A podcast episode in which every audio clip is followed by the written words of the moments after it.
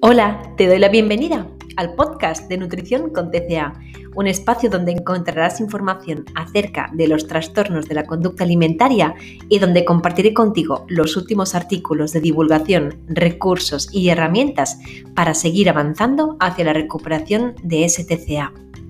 Yo soy Eli Cousteau, dietista, coach acreditada en procesos de trastornos alimentarios y superviviente de un TCA.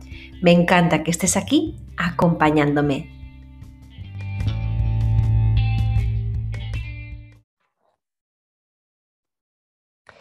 Muy buenas a todas y todos. Bienvenidos eh, un día más a mi podcast. Para la entrevista de hoy cuento con una invitada muy especial que es Ana Mas. Ana Mas es graduada en medicina y cirugía, especialidad en psiquiatría. También es autora del libro Conócete, acéptate, quiérete, las claves para llevar una vida consciente y cuidar nuestra salud mental. Y es que en su cuenta de Instagram Ana Masvilla, por ahí divulga justamente acerca de esto, de salud mental y conyuga como nadie la evidencia científica, trasladándola a un lenguaje ameno, cotidiano, para hablar de todo lo que compete a la salud mental. También aborda temas como, por ejemplo, la crianza, la familia. Ana, bienvenida a mi podcast. Muchas gracias por invitarme, Eli. Estoy encantada de estar aquí. El placer es mío y muchísimas gracias por hacerme un hueco en tu, en tu apretada agenda. Ana, ¿alguna más, algún dato, dato más que me he dejado en esa presentación? Nada, todo perfecto, la verdad.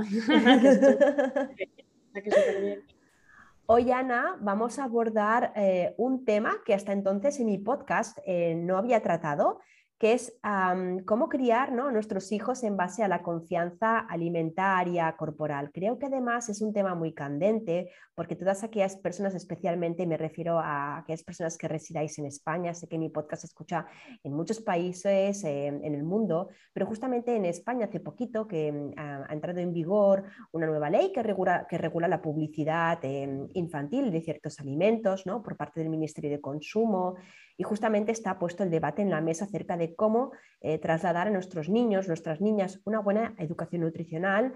Em, y bueno, pues por aquí existe un debate en redes sociales eh, muy actual que es acerca de si trasladar ese mensaje desde la prohibición o en cambio desde una educación más eh, inclusiva, positiva, centrándonos más en el agregar o en el quitar. Desde luego el debate está servido, Ana, y no puede llegar esta entrevista en el mejor momento de nuestro panorama en nuestro país acerca de este tema. Totalmente, totalmente. Además, un tema bastante importante, efectivamente, ¿no? Y que genera mucho, como tú bien decías, debate, ¿no? El cómo abordar el enfoque de este tipo de alimentos, sí, efectivamente. Así que nada, estoy encantada de que podamos hablar sobre este tema tan importante también, sí. Mm, y yo también. Ana, ah, siempre me gusta, antes de adentrarme en ese eje de la entrevista, hacer una pregunta en común a, todas las personas que invito a mi podcast, ¿no? Es una pregunta que siempre digo, no, no, no necesito una definición de manual, sino tu propia definición acerca de para ti, Ana, ¿qué es un trastorno de la conducta alimentaria? Más allá de definiciones ortodoxas, ¿qué, qué significa para ti un TCA? Bueno, a ver, al final yo tengo mucha influencia del mindfulness, mi formación del mindfulness. Entonces, claro, mi, como la forma en la que yo me aproximo al tema del trastorno de la conducta alimentaria es bastante desde ahí, ¿no? Para mí es como una pérdida de la armonía eh, alimentaria, que al final es como perder la capacidad de disfrute de la alimentación y también perder un poco la capacidad natural que tenemos los seres humanos de saber cuándo vamos estando más saciados, ¿no? que al final pues es eso, disfrutar, pero tampoco consumir en exceso. Entonces yo veo que al final no deja de ser un mecanismo ¿no? para, para un cerebro que se siente muy inseguro de tratar de sentirse más seguro a través como de dos yo veo que hay como dos caras de la moneda, ¿no? A través del control, ¿no? Que sería más el aspecto pues, más restrictivo, más hacer mucho ejercicio, ¿no? O a través más desde, el descontrol, que sería pues más el comer emocional, el tema pues del binge eating, de los atracones, de vómitos. Entonces, pero que al final es un mecanismo de intentar pues sentirse un poco más seguro que tiene el cerebro, ¿no? Y al final se acaba perdiendo pues esta armonía alimentaria, como decíamos. Bien, Ana pues em, decíamos antes, ¿no? Hoy vamos a conversar acerca de cómo eh, podemos eh, educar y criar nuestros hijos e hijas en base pues, a la autoconfianza, ¿no? En concreto en base a la confianza corporal y alimentaria.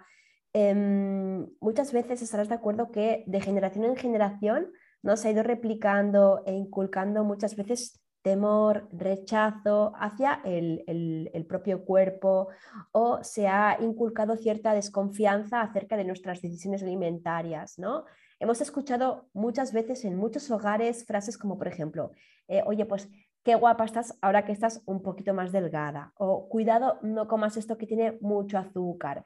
Hemos visto eh, nuestras propias madres hacer muchas veces dieta eh, ellas mismas o pues em, servirse pues quizás solo una ensalada cuando el resto de las personas en la mesa tenían otro tipo de platos. Hemos vivido ¿no? todo este panorama. Ana, en cuanto a alimentación, hablando de ello en primer lugar, ¿Tú crees que es posible ofrecer otro tipo de educación alimentaria, quizá no basada tanto en, pues, por ejemplo, el temor, ¿no? las consecuencias de comer determinados alimentos o en la desconfianza acerca de que cuidado con esta comida, porque es que, claro, luego esto no vas a querer comerlo en la siguiente comida, esto lleva mucho azúcar, esto engorda mucho. ¿Tú qué opinas acerca de esto? Hombre, a ver, yo creo que en primer lugar que la educación al final no deja de ser algo más práctico que teórico, ¿no? Y que al final es muy distinto, tenemos que ser muy conscientes los padres de que la información que llega a los niños a través de lo que les decimos es menos potente que la información que les llega a través de lo que hacemos, ¿no? Porque al final la conducta no deja de ser una forma de comunicar. El ser humano no puede parar de comunicar y al final, aunque yo no transmita un mensaje o transmita un mensaje verbalmente, si hago una cosa contraria a lo que digo, pues al final al niño lo que le va a llegar más es lo que digo, ¿vale? Claro, en ese sentido, yo mm, como hilo un poco con lo que tú comentabas, ¿no? De ver a tu madre siempre a régimen, siempre comiendo verduras, ¿no? Entonces, yo ahí sí que trabajo mucho en la consulta que mm, permitirnos ser como somos y comer eh, de forma pues eh, variada y rica es una responsabilidad en ese sentido, ¿no? En el sentido que da un ejemplo de lo que yo me permito a mí mismo. Cuando yo me permito tener un cuerpo pues Mm, saludable, normal, no tan centrado en alcanzar una serie de expectativas, al permitírmelo a mí mismo se lo estoy permitiendo a mis hijos también, ¿no? Y que al final yo creo que ahí es verdad que quizá las madres en este presente que nos ha tocado vivir tenemos más responsabilidad porque también ha habido como más persecución a las mujeres en ese, en ese cuerpo ¿no? femenino que ha sido tan cambiante a lo largo de la historia, porque ha habido momentos en los que se ha buscado que sea como más, eh, pues más voluminoso, otros momentos en los que sea pues un poquito más andrógino quizá, ¿no? Entonces, que al final también el hecho de permitirnos a nosotras mismas tener el cuerpo que tenemos, en el fondo es la mejor manera de mostrarle a nuestros hijos que pueden tener ellos también el cuerpo que tienen, ¿no? que no tiene que cumplir unas expectativas el cuerpo. Eso por una parte. Y luego, en cuanto a lo que es la alimentación, sí que es verdad que yo creo que tiene que estar más basada en la sensopercepción, ¿no? en la capacidad que nosotros tenemos de, por una parte, sentir ¿no? y disfrutar de la sensopercepción a la hora de comer, pero y por otra parte también que la medida en la que yo presto atención a lo que como, también me siento más saciado. Entonces, en la medida en la que comemos más atentos, ¿no? y, por eso te decía ¿no? que tengo mucha influencia del mindful, porque me parece que es muy, muy práctico también, eh, en la medida en la que estamos más atentos, somos más capaces de agradecer lo que estamos comiendo y de sentirnos satisfechos, de no necesitar otras cosas, ¿no? Que eso también va muy de la mano del cuerpo, ¿no? En la medida en la que yo a mis hijos les enseño a agradecer lo que tienen, a mirar sus cuerpos en positivo, lo que el cuerpo les permite hacer, también mm, dejan de necesitar que el cuerpo sea distinto al que es, porque ya les permite muchas cosas, ¿no? Entonces pondría más el ojo en ese sentirse satisfecho y agradecer, en realidad. Así que por, yo creo que has dado también un dato, muy importante, que es justamente educar, em, pero desde el ejemplo y no tanto desde puramente el diálogo. No, lo que no puedo hacer es yo ser madre ¿no? y querer educar a mi hija o a mi hijo en base a la confianza alimentaria corporal, pero yo decir, ostras, pues qué muslos tengo o Hoy, como, mm, como, he comido mucho a mediodía, pues hoy únicamente voy a cenar ensalada, ¿no? Esa, esa desconexión, eh, pues eh, no, no, no, trasladarla desde, desde, desde, el diálogo, ¿no? Sino al contrario, predicar con el, predicar con el ejemplo, ¿no? En esa, en tener cuidado con qué tipo de frases pues, nos lanzamos a nosotras mismas, porque al final los hijos e hijas se empapan de ese ambiente, de lo que escuchan en casa, ¿no? Y, ajá, fenomenal, Ana. ¿Cuál sería la mejor respuesta que pueden ofrecer los padres eh, cuando a casa sus hijos demandan chuches, galletas, ¿no? Em, bueno, muchas veces, eh, antes lo comentabas, ¿no? Es importante pues, poder acompañar a nuestros hijos e hijas en casa, ¿no? Para que puedan prestar con mayor atención plena y de ahí conectar quizá más con sus señales de hambre, saciedad, ¿no? Imagínate pues que un padre o madre ya intenta inculcar esto en su, en su entorno, ¿de acuerdo? Pero aún así muchas veces sus hijos le siguen demandando, ¿no? Gran proporción de chuches, galletas en casa, ¿no? Em, ¿qué, crees que podrían contestar esos, em, esos padres en casa? Claro, a ver, no hay una fórmula única, ¿no? Porque cada caso es un mundo, efectivamente. Yo creo que primero ahí tiene que haber una observación por parte de los padres, ¿no? Para intentar descubrir un poco el patrón alimentario del niño, ¿no? Porque sí que es verdad que aunque nosotros intentemos educar a los niños de una manera consciente y plena, hasta que los niños tienen desarrollada la corteza prefrontal y pueden verdaderamente ejercer ¿no? esa, reflexión y esa conciencia, pues son pequeñitos y hay que guiarles, ¿no? Y a veces somos más capaces de entender los adultos que acompañan al niño lo que le está pasando que el propio niño. Entonces, yo creo que la crianza en general tiene que ver mucho con conocer al niño, ¿no? Para poder también devolverle esa información, ¿no? Entonces, pues cuando son más pequeñitos o más preverbales, tú te das cuenta cuando tu hijo hace comidas emocionales, ¿no? Porque hay niños que está muy claro que cuando te hacen una rabieta te piden una galleta o cuando están más cansadillos te piden una galleta, ¿no? Entonces, también pues ser un poco compasivo, ¿no? Con esas necesidades que el niño tiene, porque es verdad que también hay que, tenemos que elegir, ¿no? Y a veces decir, bueno, vale, pues veo que ha sido un día difícil para este niño y de hecho desde el Mindful Eating, en el fondo también hablamos mucho, ¿no? De reconocer qué alimentos tienen, ejercen ese o tienen ese poder consolador, ¿no? porque muchas veces nos lo podemos permitir. Este, este poder consolador, ¿no? Y decir, pues he tenido un mal día, pues me permito comerme esta galleta o me permito comerme unas pocas patatitas, pero como disfrutando, ¿no? Y metiendo la cabeza en eso que estoy haciendo y que sea un acto compasivo, no reactivo, que ahí está un poco la clave, ¿no? Entonces, al final yo creo que con los niños un poco lo mismo, en la medida en la que yo observo que es un acto más reactivo, ayudarle a ir metiendo esa reflexión, ¿no? Decir, oye, ¿qué te pasa? ¿Por qué quieres esto? Y también entendiendo que los niños pequeños tienen preferencia por el dulce porque al final es un sabor seguro, ¿no? O sea, es un sabor que tradicionalmente se relaciona con las frutas o alimentos que no son peligrosos, así como que los amargos sí que se pueden relacionar con alimentos más peligrosos y por eso los niños pequeños también tienen más querencia a lo dulce porque es más seguro, que están creciendo, ¿no? Entonces a veces también necesitan más energía y que ahí entra el hambre celular, ¿no? Las necesidades que cada niño pueda tener. Y también eso, ¿no? Pues el decir, pues que al final el niño a lo mejor se está intentando regular y que nosotros tenemos que ayudarle a identificar esto.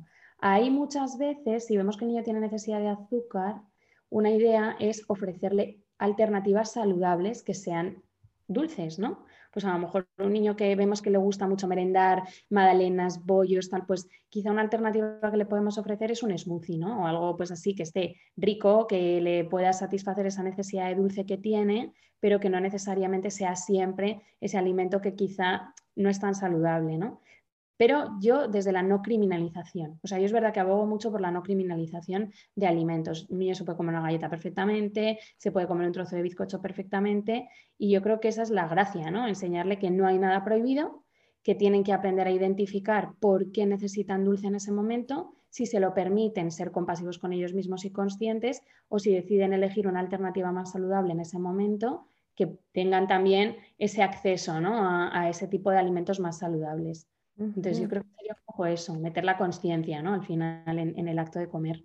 Mm. Exacto. Yo lo que, mm, lo que observo es que eh, no vamos a encontrar nunca la, es una, opinión personal mía, eh, ya valga como premisa introductoria, pero creo que es muy importante pues que la, la clave no va a ser nunca el permitir el libre albedrío, ¿no? Es decir, todo está allí, eh, coge lo que quieras y no atiendo tu demanda, no, no, no, intento ayudarte y acompañarte en esa regulación, o bien, pues prohíbo de cuajo y no, no hay nada, no hay ninguna galleta en mi despensa, no hay ningún dulce, esto no puedes comerlo, como mucho, pues eh, quieres eh, un dulce, pues aquí tienes el kaki, ¿no? El melocotón, la naranja, lo que sea, y ya está, ¿no? Es la opción muchas veces que que padres y madres que vamos muy faltos de tiempo, pues quizá puede parecer lo más rápido y lo más práctico, ¿no? Apuesto por em, o decir sí inmediatamente sin cuestionar nada o prohíbo directamente y ya está, ¿no?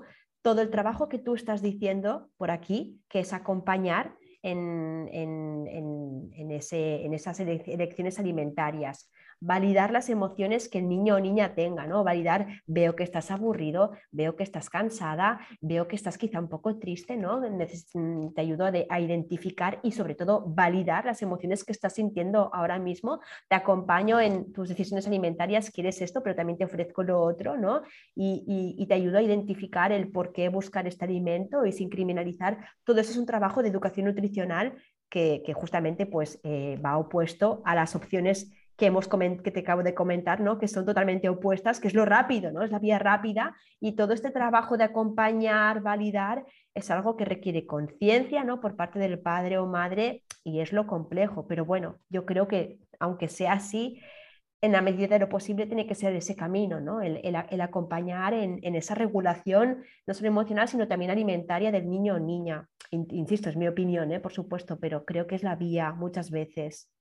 Sí, yo estoy bastante de acuerdo. Además, no podemos olvidar que al final la comida, em, que es lo que se dice en Mindful, ¿no? el hambre del corazón, que la comida muchas veces satisface necesidades afectivas, porque al final, y sobre todo en un país como España, ¿no? No nos engañemos que es un país en el que todo se celebra a través de la comida, ¿no? Y están las navidades ahí a la vuelta de la esquina y realmente todos disfrutamos muchísimo las navidades, no solamente por la comida, que está muy rica, sino también por la gente con la que estamos, ¿no? Y al final los niños ese, mm, como ese uso también se lo dan a la comida, que es lo que nosotros tenemos que, eh, que ir enseñándoles, ¿no? Hacer como unas peticiones más explícitas, porque a lo mejor el niño te está pidiendo una galleta, pero realmente lo que quiere es que tú te detengas un rato, le des esa galleta y le mires a la cara al darle la galleta, ¿no? Entonces también nosotros como padres tenemos que contar con eso, que a veces el niño lo que nos está pidiendo es un cuidado, ¿no? Una atención. Entonces, pues a lo mejor ese niño lo que necesita es un ratito de conversación, un abrazo y también tenemos como que aprender a reflexionar sobre esto los padres.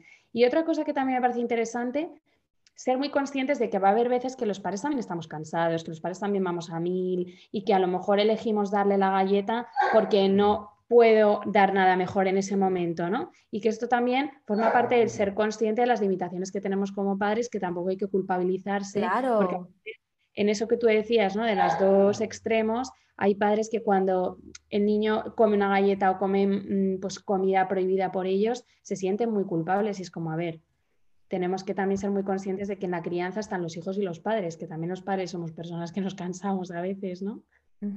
Y es que eh, efectivamente, Ana, si tú lo comentabas antes, ¿no? que es importante no criminalizar el que yo a veces eh, con plena conciencia apueste por la comida como recurso de gestión emocional. Sí, es un recurso más y cuando yo lo hago con mucha conciencia, escogiendo ese día ese recurso de otros recursos que yo tengo para, gestionar mis emociones, sin culpa y, y, conductas compensatorias posteriores, sin miedo. Y es una decisión libre y consciente, oye, pues es que bienvenido, porque es que desde que estamos, desde que somos bebés y chupamos de la teta, utilizamos muchas veces esa, esa comida como recurso emocional. Lo que no podemos hacer es criminalizarlo, no es un recurso más. Y cuando no es el único y es consciente, libre y sin compensación posterior, pues claro que sí, por favor, démosle un espacio también al niño y a nosotros como, como adultos.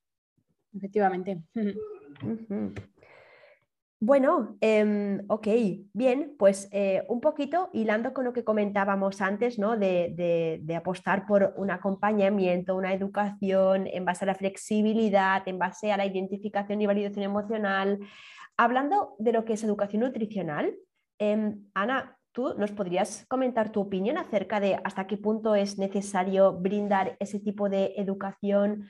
¿Cómo? ¿De qué tipo? Yo creo que con ejemplos prácticos esto se puede eh, completar eh, posteriormente la explicación que nos eh, puedas ofrecer, pero creo que es fundamental, ¿no? Saber un poco y bueno, vale, Ana, Eli, de acuerdo, lo, de la educación el nutricional, acompañamiento, pero ¿cómo? ¿De qué tipo? ¿no? Pues cuéntanos algunas claves por aquí, Ana. Bueno, a ver, yo creo que en relación con, con, brindar la educación nutricional más adecuada para los niños, yo creo que es muy importante tener claro, como un poco la armonía alimentaria, lo que decíamos, ¿no? Pues que al final comer nos genera un disfrute, pero que nosotros tenemos que aprender a identificar cuando ya no tenemos hambre, ¿no? Esto en cuanto a lo que es la conducta alimentaria, quizá, ¿no? Luego, en cuanto a la nutrición, no sé si te refieres más, eh, porque esto, cuando según me lo estabas preguntando, me generaba duda, a eh, nutrición en cuanto a alimentos, qué alimentos son más saludables o qué tipo, o más bien a este tipo de, lo que estábamos hablando, más de nutrición o de conducta alimentaria. ¿A qué te refieres? a lo, a, lo, a lo, primero. Es decir, muchas veces, ¿no? A día de hoy, en la mayoría de hogares que se apuesta por dar una educación nutricional a los niños, esa educación nutricional está estructurada en base a esto es sano, esto no es sano, esto, no es, esto es rico en azúcar eh, refinado y no puedes comerlo, esto es fruta, sí puedes comerlo, esto sí, esto no. Esa moralización extrema de los alimentos que lleva a, la, mentalidad dicotómica de que o es sano y lo puedo comer o no es sano y no lo puedo comer, esa carga que ya vamos creando al propio niño o niña en base a, esa, a, ese etiquetaje de los alimentos. Eh, y es una educación nutricional basada en, en, prohibiciones, ¿no? Esto puedes comerlo, esto no puedes comerlo. O bien otro tipo de educación nutricional, pues quizá más inclusiva de centrarnos en qué podemos agregar, ¿no? qué frutas te gustan, qué platos te gustan, te toma en cuenta tus preferencias y me, baso más en, esa positividad que en el esto puedes, esto no puedes, que es el patrón que al menos yo en consulta ¿no? observo mucho que en, casos que trato de mujeres con niños o niñas es, es, lo que se acostumbra a dar en muchos hogares a día de hoy. Hmm. Efectivamente, yo ahí pondría el ojo un poco en lo que es la diversificación alimentaria, como tú decías, ¿no?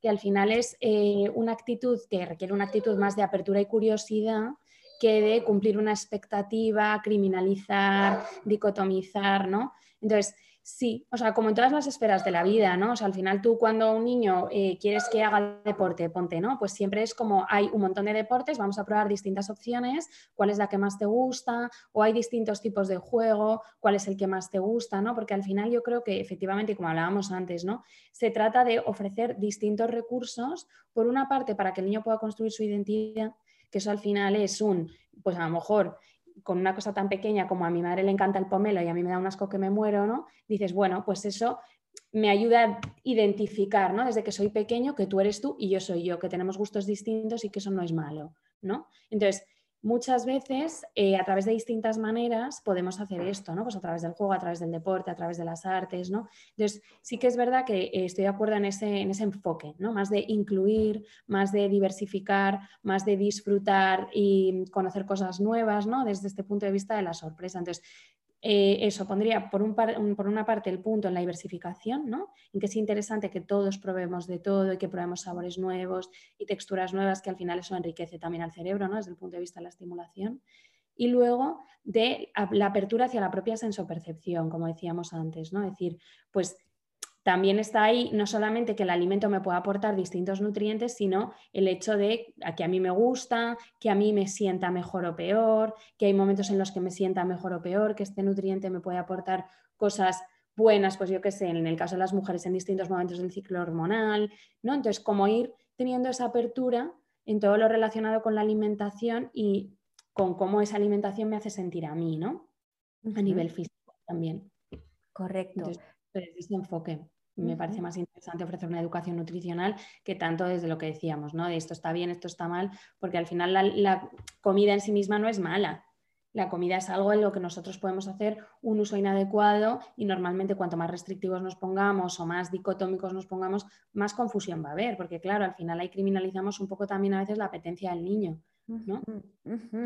Exacto. ¿Te parece si ponemos algunos ejemplos prácticos, em, cotidianos, que se puedan dar en la mayoría de casas? Y tanto tú como yo tenemos peques, además seguro que podemos recolectar un montón de, ejemplos personales, pero creo que siempre cuando explicamos un ejemplo y qué actuación podemos ofrecer al detrás, se comprende mucho mejor esto que estamos intentando explicar de cómo trasladar esa educación nutricional más inclusiva y positiva, ¿no? y de agregar y de conectar conmigo mismo, eh, que no el de prohibir eh, o moralizar en extremo los alimentos. ¿no? Por ejemplo, imagínate pues que a mi hija le ofrezco pues varios platos, ¿de acuerdo? Varios alimentos, varios tipos de verduras, varios tipos de, platos, de pescados y eh, que ella pues eh, resulta que 50%, vamos a poner como ejemplo, no le gusta, ¿no? Y dice, mamá, esto que has hecho para cenar no me gusta, mamá, esto no lo quiero. ¿no? Normalmente, eh, hasta donde nos han educado, si tomáramos como ejemplo eh, el de nuestros eh, progenitores, seguramente pues sería, pues esto es muy sano, esto tienes que comerlo, ¿no? Esto tienes que comerlo y acábatelo y si no te lo acabas,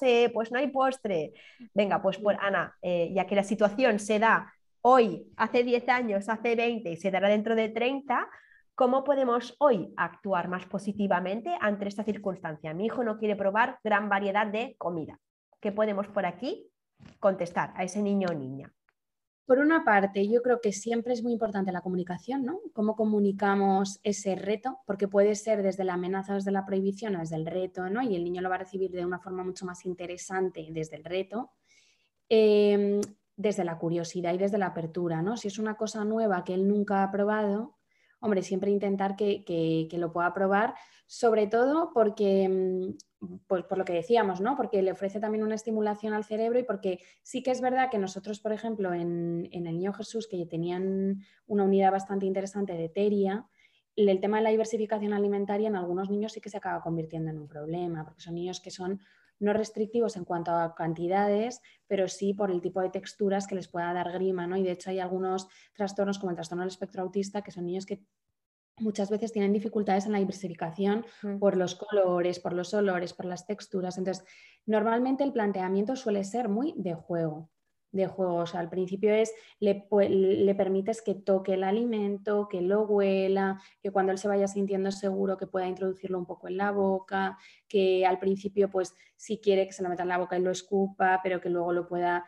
pues ir masticando poco a poco. Le vas poniendo como pequeños retos para que él se vaya sintiendo cada vez más seguro y normalmente es verdad que todos tenemos cosas que no nos gustan ni de broma, ¿no? Y que no nos las vamos a comer. Y vamos, y además son como que van pasando de generación en generación. Mi, mi casa eran las coles de Bruselas, a mi madre no le gustaban, nunca hemos comido coles y a nadie le gustan en mi casa, que casi es que algo más identitario, ¿no? Entonces dices, qué curioso que, bueno, pues todos tenemos ese tipo de cosas que no nos gustan.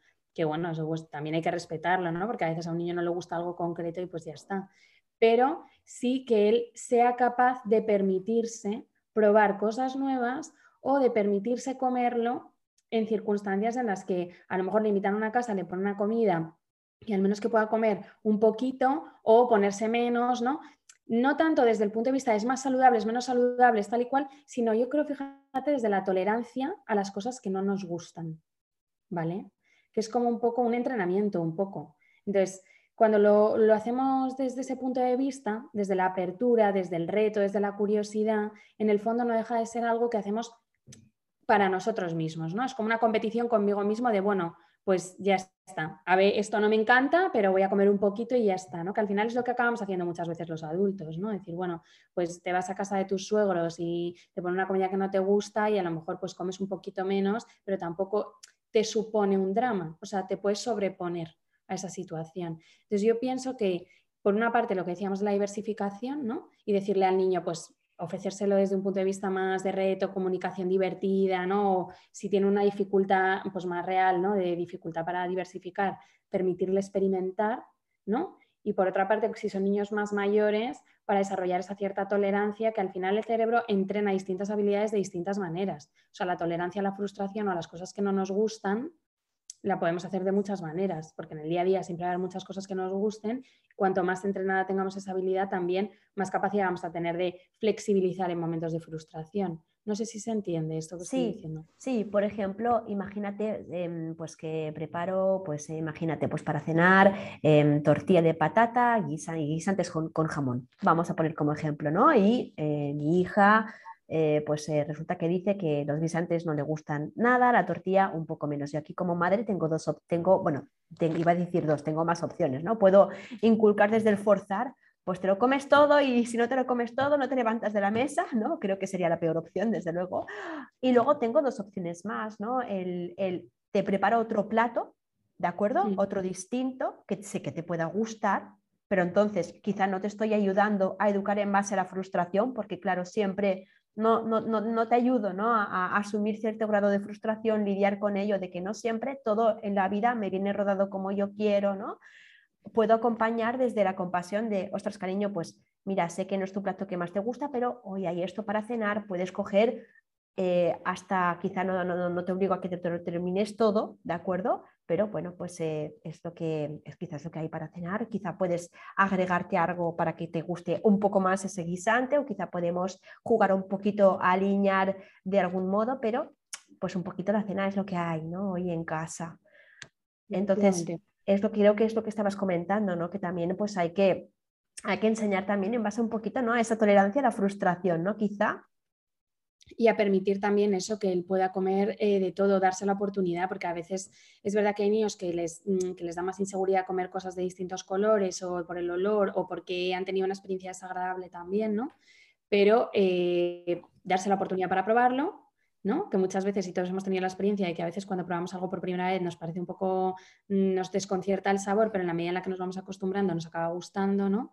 Y efectivamente para tolerar la frustración y poder también pues, adquirir una alimentación pues, más em, variada, ¿no? que al final es interesante. Entonces, sí, o sea, al final es lo que decíamos, la comunicación, ¿no? Y proponerlo desde el punto de vista un poco más del juego, lo que tú comentabas también, pues alinear, o incluso, venga, pues te comes una cucharada y otra y así vamos haciendo una como pequeña competición, ¿no? Entre los dos. O sea, siempre con los niños más pequeños enfocarlo desde ese punto, desde la compasión y desde el, entender que a nosotros también hay cosas que no nos gustan y que es normal. Y que a veces pues lo vemos aunque no nos guste tanto porque sabemos, bueno, pues que es lo que hay, efectivamente. Validar, validar el rechazo que puedan tener a ciertos alimentos, pues desde luego siempre nos permitirá conectar más con ellos que en cambio pues el de no estar de acuerdo con sus gustos, preferencias, ¿no? Donde es que aquí pues es que no, hay, no hay, nada más que hacer que, que realmente pues validar, validar ese, esas preferencias que puedan tener sin que ello condicione pues que estemos pues que estemos siempre supeditados a única y exclusivamente pues sus alimentos por los cuales solamente tengan preferencia, ¿no? Y, hilando un poquito ya con lo que es alimentación intuitiva, ¿no? aplicada a niños, esa conexión con su apetencia, pero también con su nivel de hambre, con su nivel de saciedad, el respeto a, sus propias eh, percepciones. Em, para seguir poniendo más ejemplos, ¿no? Mm, yo creo que otra situación que se da mucho en casa es aquella de que el niño o niña deja el plato a la mitad. ¿no? Es otro ejemplo clásico que nos podemos encontrar en todos los hogares. Pues venga, Ana, ante esa situación, estamos pues en casa, esta es la hora de la comida, el plato se queda a la mitad, el niño dice no quiero más. ¿Qué opciones también aquí positivas tenemos para, para responder en esos casos tan comunes y frecuentes? A ver, yo creo que también hay que ver por qué. ¿Por qué el niño se deja el plato a la mitad? Porque hay veces que es que es mucha cantidad, ¿no? O sea, que a lo mejor el niño está lleno, que ese día, porque además también los niños van pasando como por periodos, ¿no? Que seguro que tú me entiendes ahí. O sea, hay momentos en los que los niños están, son buenísimos comedores, se lo comen todo, repiten, toman pan, eh, quieren más, ta, ta, ta, y hay momentos en los que de repente no quieren comer. Y dices, ¿qué le está pasando a mi hijo, no? Entonces, yo creo que también hay que respetar un poco el, proceso de crecimiento, ¿no? Porque hay momentos en los que el niño se está preparando para dar un estirón y está comiendo más, o ha dado un estirón y está comiendo más, y sin embargo hay momentos que están como más estables y comen menos. Y no, mm, o sea, yo mm, la verdad que sí que soy de fiarme bastante de lo que, dentro de lo que decíamos antes, ¿no? De, bueno, pues preguntar un poco, darnos cuenta de si es típico alimento que no le gusta. También muchas veces los padres no nos damos cuenta de que a lo mejor eh, la merienda y la cena estaban muy cerca y el niño a lo mejor está demasiado lleno porque ese día se nos ha complicado la tarde. Entonces, yo creo que no hay un patrón Mm, de respuesta adecuado siempre, ¿no? sino que cada, cada, situación también va a requerir que nosotros leamos un poco lo que está pasando en el contexto en el que estamos. ¿no? Aquí esto me pasaba una cosa, yo por ejemplo tengo un, niño que empezó con una medicina en el, pues como en abril o así, y era una medicación que le hacía que tuviese el estómago muy irritado. Claro, ahí al final ha sido un entrenamiento total de fiarte de la, de la intuición del niño, porque había veces que el niño te decía que no quería comer, y tú veías que no quería comer absolutamente nada, ¿no? O sea, entonces dices, es que hay alimentos que él sabía que le sentaban bien y alimentos que él sabía que le sentaban mal. Y claro, esto al final te tienes que fiar. Indudablemente tienes que intentar siempre como, pues lo que decíamos, ¿no? Intentar guiarlo, intentar ir más allá, a ver si es que le das con no le apetece probar, no tal, pero claro, al final el niño es el que sabe cuál es su cuerpo, ¿no? Y a veces no lo puedes explicar de una manera que los adultos lo entendamos, ¿no? Porque no te puedo decir, mira, mamá, es que cada vez que como, yo que sé, arroz me sienta mal porque me duele la tripa. No, él simplemente te dice que no quiere el arroz. Entonces, ir viendo, ¿no? al final es como esta conciencia de, pues, reflexionar y entender pues lo que decíamos, si es porque está la merienda muy cerca, si es porque el niño puede que esté lleno, si es porque a lo mejor, pues a lo mejor se está poniendo malo, que también eso pasa mucho, ¿no? Además los niños pequeñitos que a lo mejor tienen un virus de tripa que todavía no ha dado la cara y de repente al ratito lo tienes vomitando y malito, entonces dices, ah, vale, ya entiendo por qué no quería comer este pobre, ¿no? Entonces, a veces los niños sí que saben más de lo que, de lo que nosotros sabemos sobre sus propios cuerpos, ¿no? Indudablemente, porque están ahí ellos. Exacto. yo me fiaría un poco, ¿no? Dentro de lo que decíamos antes, de que hay que acompañar al niño a tolerar esa frustración, de que a veces las cosas no le van a gustar, pero que cuando un niño te dice algo, muchas veces es por esto, ¿no? Porque tiene una incomodidad, un malestar, o está lleno, ¿no? Y tampoco hay que forzar como si fueran, no sé, ¿sabes? Patos a los que hay que alimentar ahí para engordar desapegarnos un poco de ese control y apostar por, bueno, pues ayudar, a, ayudar a, que esa intuición que tienen esos niños y niñas, pues realmente, pues bueno, acompañarlo, ¿no? En esa, en esa intuición y reforzarla, ¿no? A mí me agrada muchas veces Em, a, base de prueba y error, pues em, insisto, esto cada, casa es un mundo, pero me funciona mucho, ¿no? Preguntar a mi hija, por ejemplo, ¿cuánta hambre tienes? ¿Cuánto quieres de esto? ¿Cuánto quieres de este otro? ¿no? Siempre me funciona más porque atina, muchas veces atina, ¿no? En, esas, en esa elección de cantidades en, su medida exacta y hay, hay veces que repite doble plato y hay veces que se queda a mitad, pero es lo que ha escogido, ¿no? Ella y animarla a conectar con esa hambre que tiene en ese momento, pues ayuda, ¿no? Y efectivamente, si un día pues eh, ha merendado muy tarde, pero tenía mucha hambre y no, no voy a decirle, pues es que hasta, hasta esta hora no eh, se cena, no no sé qué, pues bueno, pues si ha merendado más, soy consciente de que probablemente cene menos, ¿no? Y, aquí cada padre o madre pues acompaña como puede y en la medida de sus posibilidades.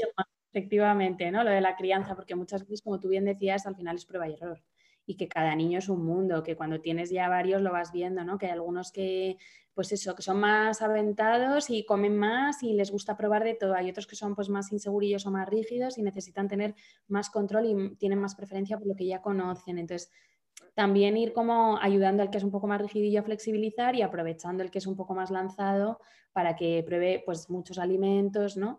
Pero con confianza. Yo creo que al final la clave hay muchas veces la confianza y la conciencia, ¿no? En la, a la hora de criar. Justo, mm. justo, y lo que decías antes, ¿no? Conocer al propio niño o niña. Totalmente de mm. acuerdo, Ana. ¿Te parece si hablamos un poquito ya del tema de la confianza corporal para ayudar a esos eh, niños y niñas también en base a esa confianza corporal? Porque hasta entonces pues, hemos dado algunos tips prácticos acerca de cómo educarles en cuanto a, las en cuanto a la confianza de sus propias decisiones alimentarias, pero creo que también es muy importante educar ¿no? en base a esa también confianza corporal, ¿no? que muchas veces van, van, van de la mano. ¿no? oye, ¿qué frases deberíamos evitar decir en casa si queremos que nuestros hijos e hijas tengan esa confianza y aceptación de sus propios cuerpos? A ver, yo creo que aquí la clave es devolver el cuerpo a su sitio, ¿no? que al final es eh, el cuerpo. No, porque claro, tenemos una sociedad que le da muchísima importancia al físico, ¿no? Y al final, em, bueno, y esto lo he hablado mucho por redes también, ¿no? Como a veces una persona con un determinado cuerpo nosotros le presuponemos una serie de, facultades o habilidades y a una persona con otro cuerpo lo que le, suponemos una serie de carencias, ¿no? O incapacidades. Entonces, eso por una parte, ¿no? Como evitar todo lo que sea ligar eh, la imagen física a aptitudes de la persona, ¿no?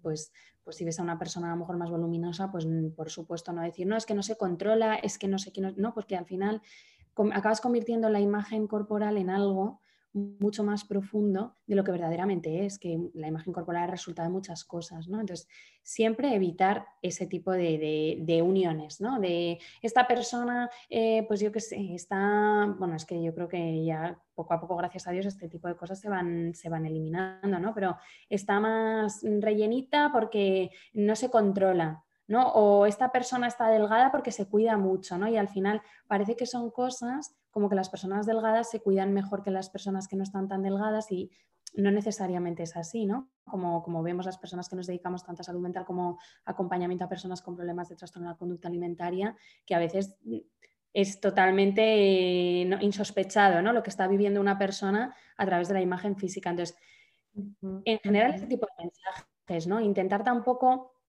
pues lo que decías al principio, mm, darle más valor a un físico que a otro, ¿no?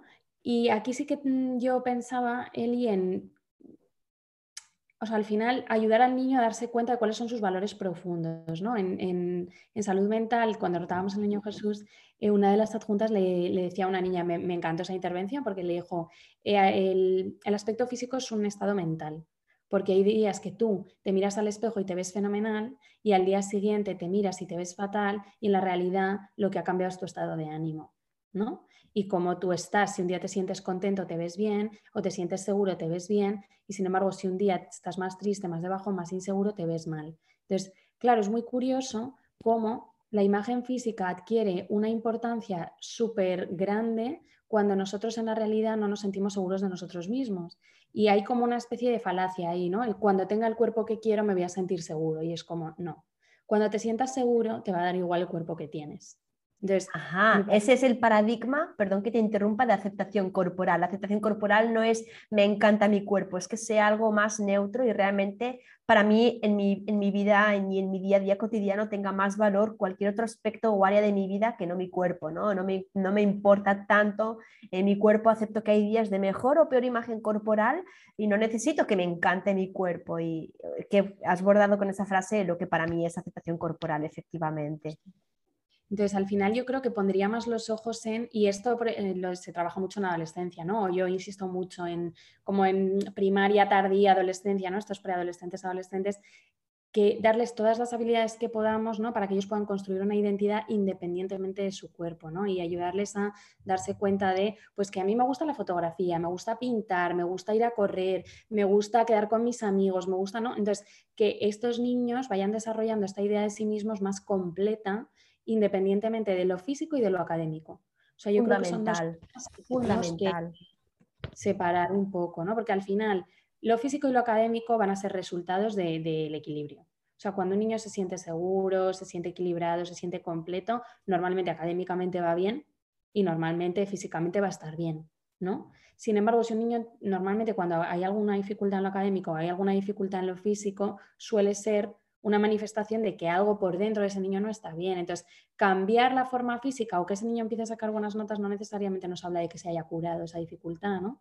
Pero, sin embargo, si curamos esa dificultad ¿no? y aprendemos a ese niño, o sea, le ayudamos a ese niño a sentirse más seguro de sí mismo, todo lo demás se va a resolver, ¿no? Entonces hay que poner un poco más el ojo en el origen de las cosas, ¿no? Que yo creo que ahí está la clave de la confianza corporal, que al final es una confianza realmente más en uno mismo, en la propia identidad y en el que nos quieren y en el que somos capaces que en sí mismo en el cuerpo. Exacto, exacto, Ana. Lo cual es complejo de llevar a cabo cuando yo pues me nutro de un hogar que cuando yo pues eh, hablo de determinadas personas lo hago eh, en base a sus cualidades físicas, ¿no? Y ya no digamos si además hablo de las cualidades físicas desde un estigma de peso o gordofobia, que es lo que hablabas antes, ¿no? De atribuir a ciertos cuerpos ciertas virtudes y o defectos, ¿no? Eh, la vecina de al lado, fíjate cómo se ha puesto de, cómo se ha puesto, cómo ha engordado, seguro que se ha dejado, seguro que se ha descuidado, cuando oye, no sabes si esa persona pues justamente se cuida más que nunca y esa es su corporalidad, ¿no? Eh, o fíjate, fulanita, qué guapa que está, qué delgada que está. Si este tipo de comentarios están en casa, primero pues que creamos esas asociaciones eh, en nuestros hijos e hijas, hijas de que la delgadez es igual a belleza y esto es importante para mí.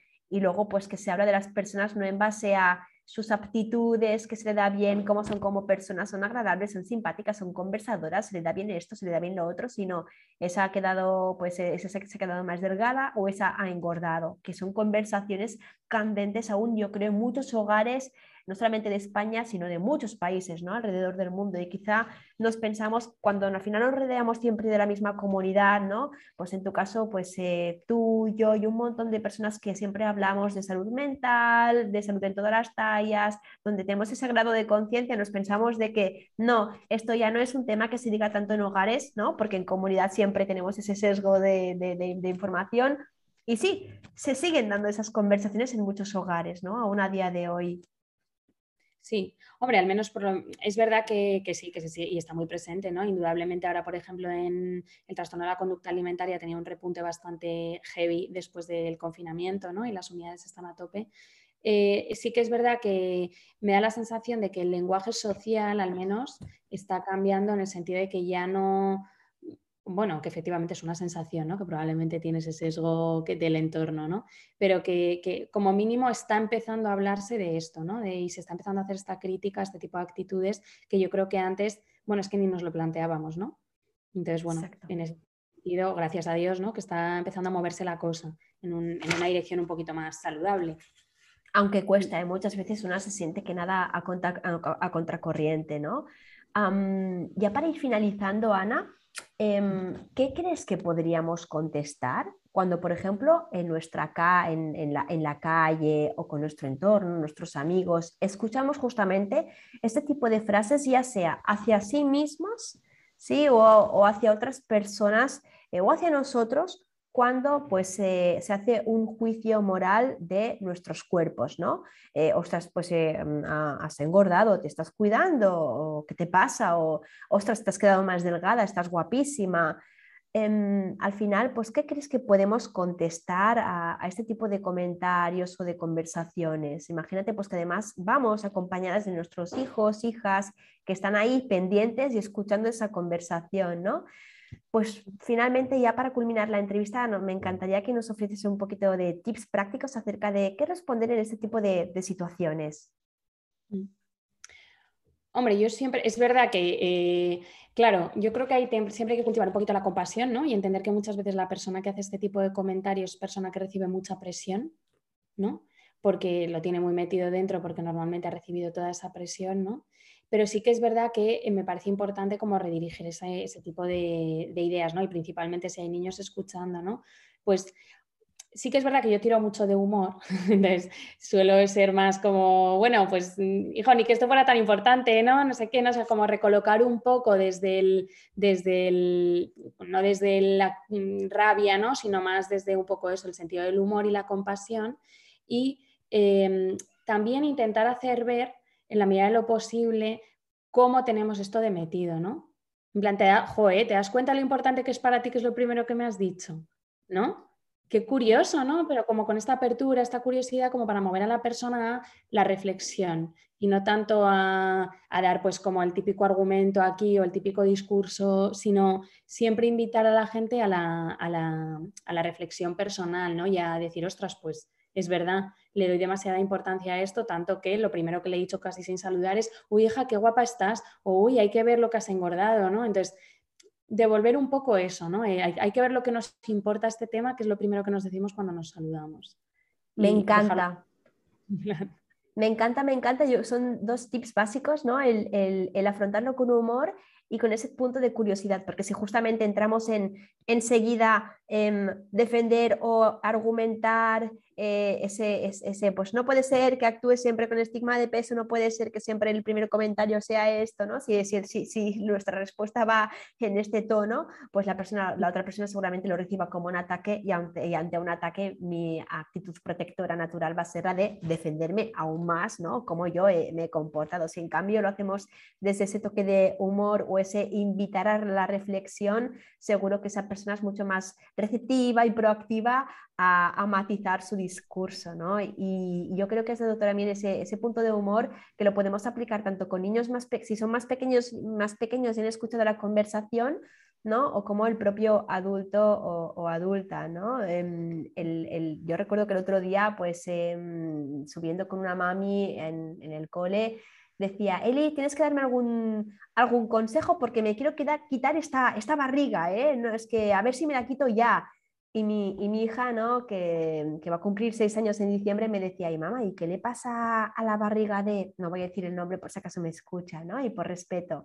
Digo, no lo sé, cariño, digo, ¡Ah! quizá no tiene ombligo, quizá, quizá no lo tiene y quizá hay un problema. Y, y bueno, pues ahí la peque se, se, se, se partía de risa, pero probablemente si Mía tuviera más edad, la invitaría pues a reflexionar desde la curiosidad, ¿no? ¿Y tú qué crees que ha querido decir con eso, ¿no? ¿Y por qué crees que tal? Y, es complejo, es, no es fácil, no es fácil, ¿no? Y a esa persona pues lo mismo, ¿no? Y, y, bueno, pues, eh, ¿y qué te pasa? O, quitar, o desviar el, foco de atención hacia otro tipo de, hacia otro, hacia otro tema, desde el cariño, desde la compasión, o, quitar, o quitar eh, hierro al asunto, ¿no?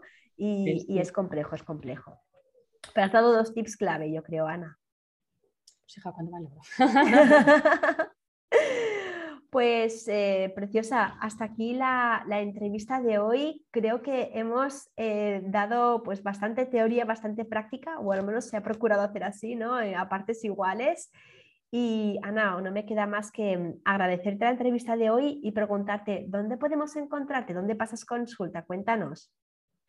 Pues yo ahora mismo estoy pasando consulta. Tengo dos modalidades online, que, eso es lo que me permite, gracias a Dios, ¿no? es llegar a, un montón de gente, que está fenomenal. ¿no? También el, aspecto online, que se nos ha quedado después del COVID, y presencial en, en el centro de Madrid. Está toda la información en la página web y a través del Instagram de arroba anamasvilla, eh, pues, o sea, se puede, hay un link directo a toda la información de las consultas. Así que nada, ahí por mensajes directos de, Instagram, si alguien tiene cualquier duda, también me, puede preguntar. Fantástico. Pues con eso nos quedamos, Ana. Muchísimas gracias por estar aquí. Te mando un abrazo a ti y, por supuesto, como siempre, a todas las personas que escuchen este podcast. Muchísimas gracias, Eli. Me ha encantado. Hasta pronto. Hasta pronto.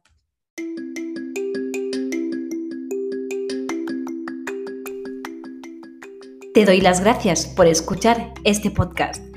Podrás encontrarme en www.recoverytobe.com, donde atiendo en consultas online, y en Instagram, buscando por arroba nutrición con TCA. Y recuerda, no te conformes con vivir así, porque esto sencillamente no es vida.